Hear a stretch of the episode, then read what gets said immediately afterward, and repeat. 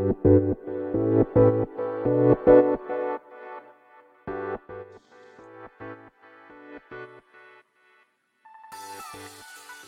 い、始まりました。本を読んでは独り言ラジオ。私、変な髪型をしたポンコツ薬剤師こと町田和俊でございます。はい、というわけでですね、今日も読んだんだか読んでいないんだか、積んだんだか積んでいないんだかといった本たちの中からですね、一冊紹介して、ゆるーりと語っていきたいと思います。はい。というわけでですね、まあ、本日紹介します本は、まあ、また絵本なんですけど、まあ、またとか言ったんですけどね。はい。えー、絵本です。ございます。夏の田舎の音の本。えー、著者がですね、えー、こちら、まあ、映画ですね。レナード・ワイズガードさん。そして、えー、文章がマーガレット・ワイズ・ブラウンさん。そして翻訳、えー、エクニカオリさんですね。はい。えー、ホルプ出版からですね、こちらは出たのはいつだこれ。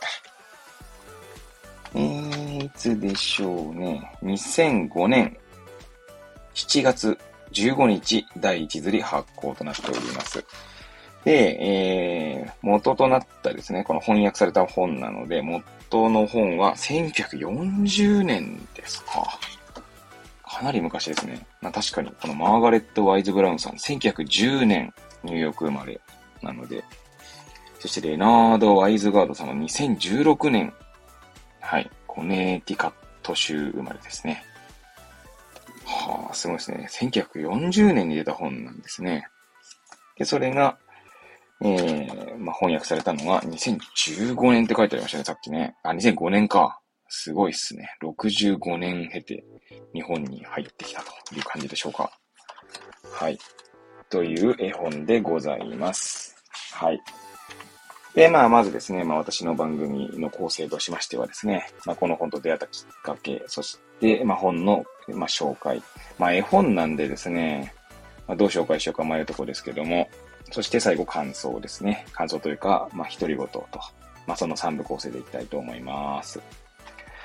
この本とですね、出会ったきっかけというのはですね、こちら、まあ、かま、あの、すみません、釜石市立図書館で、借りた本なんですけれども、まあ、サムネイルのね、写真を見ていただけると、まあ、シールがね、貼ってあるのではよく見ていただければなんですけど、まあ、あるんですが、ちょうど先週ですかね。先週が釜石市立図書館に行く日だったんですけれども、20日かな ?19 日かな？ちょっと忘れましたが、はい。その時ですね、まあ家族で、まあ、えー、図書館で借りた本を返しに行っ、まあ、新しいのを借りると、まあ、いう日だったんですけど、ちょうどですね、娘がですね、ね、まあ、私の家から図書館に向かうわずか10分、まあ、15分かかんないかな、という車の中でですね、まあ、寝てしまっていたんですね。まあ、お昼寝をしていたと。まあ、というのも、図書館に行ったのが午後だったので、まあ、午前中遊んで遊び疲れたというのもあるんだと思うんですが、まあ、寝てしまったので、ので、まあ、えー、私がですね、えー、図書館で本を返して借りてくるという役目を仰せ使ってですね、まあ、妻はその間ですね、ちょっとまあ、あの車を走らせて、まあ、要はね、あの、なんつうんでしょう。せっかく寝た娘を起こさないようにという、まあ、配慮ですね。はい。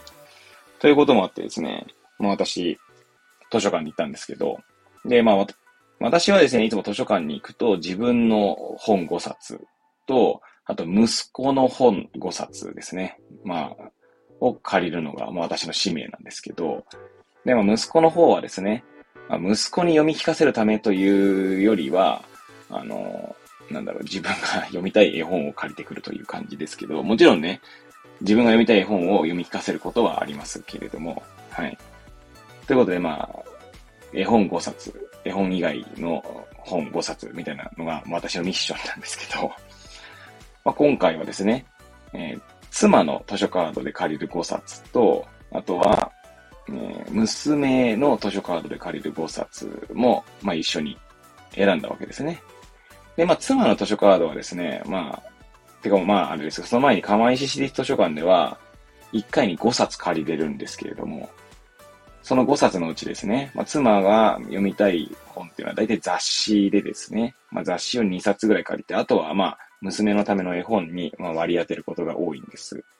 まあ、ただですね、妻が自分で選ぶときはいいんですけど、まあ私が今回、あの、代理でですね、借りることになったので、まあ全部10冊をですね、まあ、妻と娘の図書カードの分、えー、5冊かける、まあ2人分ということで、10冊分ですね、絵本を選んできたんですね。はい。で、あまり時間もありませんので、はい。えー、ということもあってですね、まあそこら辺にある本をですね、手当たり次第借りてきたという感じでございます。で、まあこれもですね、たまたままあ、見つけた本でございますけども、入り口近くですね。まあ、釜石市立図書館っていうのはですね、結構絵本とか児童書のコーナーがですね、まあ、まあ、私個人の感覚としてはかなり充実しているなと思っているんですね。まあ、そこだけですね、なんだろう、一、部屋が区切られていて、まあ、入り口のところにですね、まあ、新刊コーナーがあったり、まあ、あるいは、なんか、おすすめの本ですね。があったりっていう、まあ、コーナーがあるんですけど、この夏の田舎の音の本っていうのはですね、まあ、夏休みの絵本コーナーみたいな感じで、夏休みに関連するみたいな感じですかね。はい。にあって、まあ、表紙がですね、まあ、サムネイルにもありますけど、えー、まあ、鶏ですよね。鶏の絵が描いてあるんですけども、まあ私の娘がですね、鳥が好きなので、まあいいかなぐらいの感覚で借りてきたんですね。で、えー、まあ私、これ、大体娘が借り、娘が借りてきたりとか、まあ娘のために借りてきた絵本っていうのはですね、私も目を通すんですけど、まあ読んでみるとですね、いや、なかなか、なんつうんだろうな、面白いなと思って、まあ今回紹介させていただいたという感じでございますね。はい。まああとはですね、翻訳している方がエクニカオリさんですから、おーっていうなったわけですね。おーじゃねえよって話ですけど。はい。で、まあそんな感じでございます。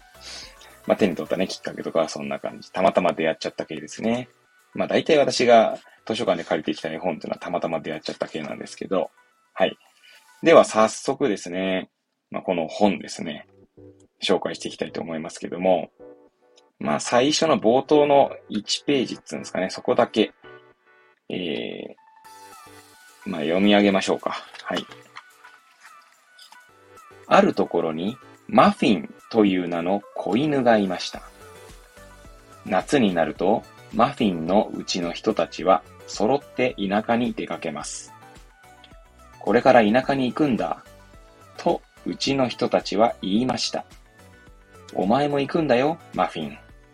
お前には初めてのことだね。はい。で、まあ、このですね、マフィンのを飼っている、まあ、ファミリーですね。ファミリーは4人家族ですね。まあ、よくあるやつです。あの、お父さん、お母さん、そして娘と息子かな。はい。の、まあ、4人家族なんですけども、まあ、田舎ですね。はい。えー、故郷ですね。まあ、私で言うと、まあ、東京の八王子に行くみたいな感じでしょうね。ペットのマフィンは今まではですね、その田舎に行くのについていけなかったんですね。でも今回は初めて行くんだよ、と。はい。で、この生き方っていうのがですね、まあ田舎に行くのに、まあアメリカは広いですから、えー、その家族はですね、飛行機で行くわけですね。ですが、まあ今どうなんでしょうね。私、あんま飛行機乗んないですし、飛行機にペットを乗せた、ってか、飛行機で行くときにペットをどう、どうこうするっていうのは全然、あの、わからないんですけども、まあ、このマフィンはですね、飛行機には乗れないわけですね。はい。で、まあ、なんだろう、まあ、箱ですね。あの、ペット用の箱みたいなのに入れられて、えー、別ルートで行くわけですね。はい。で、このね、今さっき紹介した一一文通か、はい、冒頭の一節の次のページにはですね、ちょっと、ちょっとびっくりするんですけど、まあ、1ページめくるとですね、まあ、このような文言があります。まあ、それもちょっと紹介しますかね。ただし、そのためには、お前は箱に入らなくちゃいけない。というわけで、うちの人たちはマフィンを箱に入れ、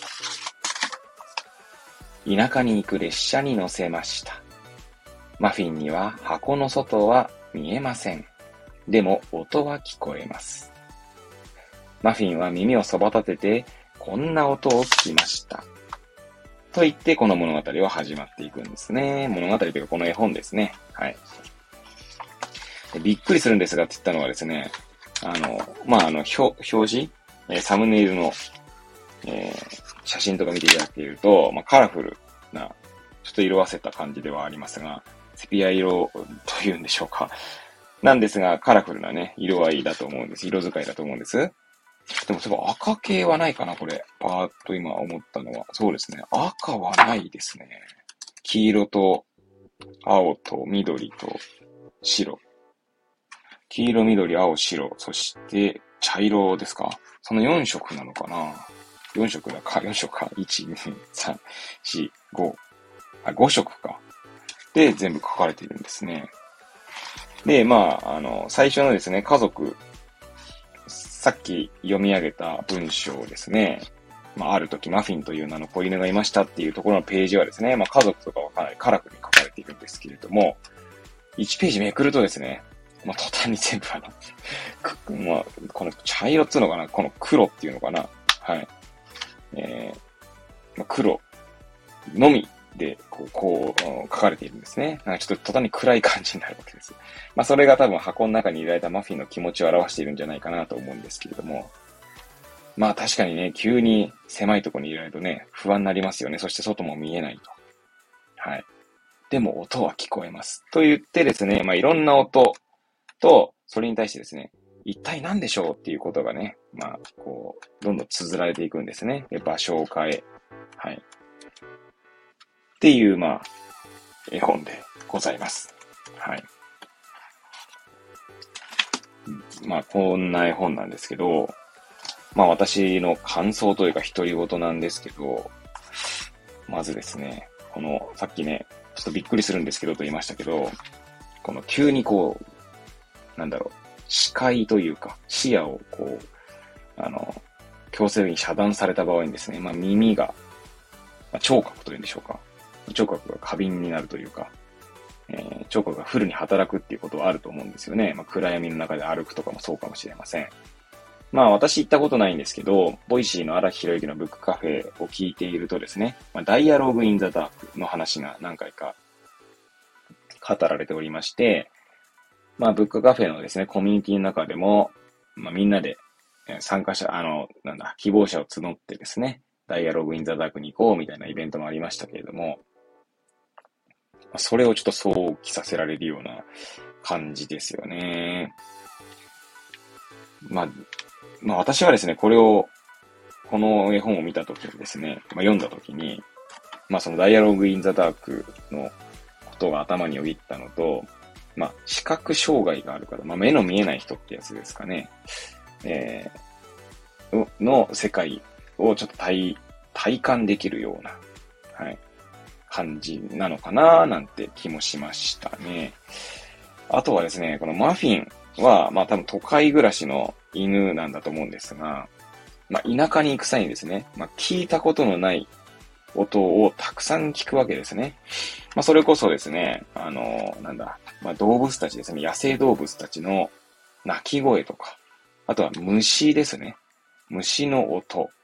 はい。あと風のさざ波というんでしょうか。はい。ささやきというんでしょうか。まあ、そういった音がですね、たくさんこう、書かれているんですけれども、まあ、こういった音って結構、なんて言うんだろうな。まあ、今、釜石というですね、まあ、自然がすぐそばにある場所にいるとですね、まあ、いろんな音を聞くわけですね。まあ、近くにある海に行けばですね、波の音を聞いたりとか、はい。まあ、それこそあの、なんだ、虫の声というんでしょうか。はい。を聞いたりするわけなんですけど、まあ、音って結構その、そういった、なん宝の山というか、まあ、自分のその、思考だったりとかですね、気持ちとか感情に、まあ、ダイレクトに、こう、語りかけてくれるものでもあるのかななんて気もしましたね。まあ、特に私なんか今、あの、鳥の鳴き声とかね、こう耳を、こう、耳を澄ますと聞こえる鳥の鳴き声とかね、結構癒しいですね。はい。まあその度にですね、なんか何喋ってるんだろうなみたいな。何をこの鳥は語っているんだろうななんてね、思ったりもしますけれどもね。それこそドラえもんのね、翻訳こんにゃくみたいなのを食べさせてみるとね、なん、あの、どんな、なんかいろんなこと言われてんのかなとかね、思ったりもしますけども。はい。そうなんですよね。そんなことをこう想像しながら読んでおりましたね。で先ほどですね、本の紹介の時に気づきましたけど、いや、この絵のね、あの、なんだ、色の使い方でこんだけこういろんな表現ができんだなっていうですね、ちょっと発見ですね。これはちょっと言葉でちょっと伝えづらいところで、まあ、もしですね、この絵本、手に取る機会がありましたら、見ていただければね、いいんじゃないかなと思いますけれども、はい。まあ、そんな、えー、絵本でございましたけれども。まあ、いろんなね、まあ、絵本なのでいろんな解釈ができると思いますし、まあ、読む人によってはですね、いろんな、例えば思い入れをですね、想起させられたりみたいなことある、な、ある本なんじゃないかなと思いますね。はい。これまたね、面白いのがね、まあ、主人公は基本的にはマフィンなんですけど、マフィンのことについて語られていくんですけれども、表紙はね、鶏なんですよね。で、おそらくこれ、箱を表しているんじゃないかなと思いますけれども、箱か、箱の入り口から見える、まあ、鶏とでもいいんでしょうか。田舎に着いた時のですね、目の前にこう、なんだろう、鶏がいるみたいな、そういったマフィンの視点を表してるのかななんて気もしますけれどもね。はい。これ、現代がなかなか面白いですね。The Country Noisy Book それが夏の田舎の音の本。ね、面白いですね。だこ現代というか、こう現地ですか、え、英語版とか見るとまた違う雰囲気というか、違った感覚になったりするんでしょうね。いやー、これなかなか味わい深い本でございました。ちま、ちなみにですね、最後、まあネタバレみたいにななってしまうんですけれども、最後はですね、マフィンは眠りにつくんですね。で、そこで、そこでの、あの、文言を一応紹介したいと思いますけれども、はい。最後ですね。ほんと最後、最後です。ぐっすり眠ってしまったマフィンには、もう何の音も聞こえませんでした。風の音さえも。はい。そうですね。眠っていると音は聞こえない。まあね、あの、最近ちょっと興味を持っている本にですね、前買ってはいないんですけど、まあ、動物たちは夢を見るのかっていう本があるんですね。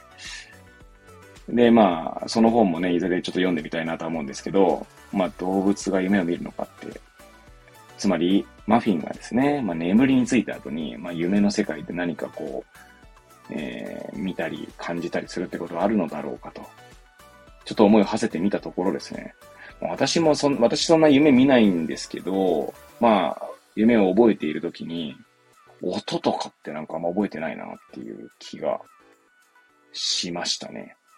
大体、覚えてるとしたら、目とか視覚情報っていうんですかね。あるいは映画を見ているような映像とかは記憶に残ることあっても、あんま音が残るとかってあんまないかもしれないですね。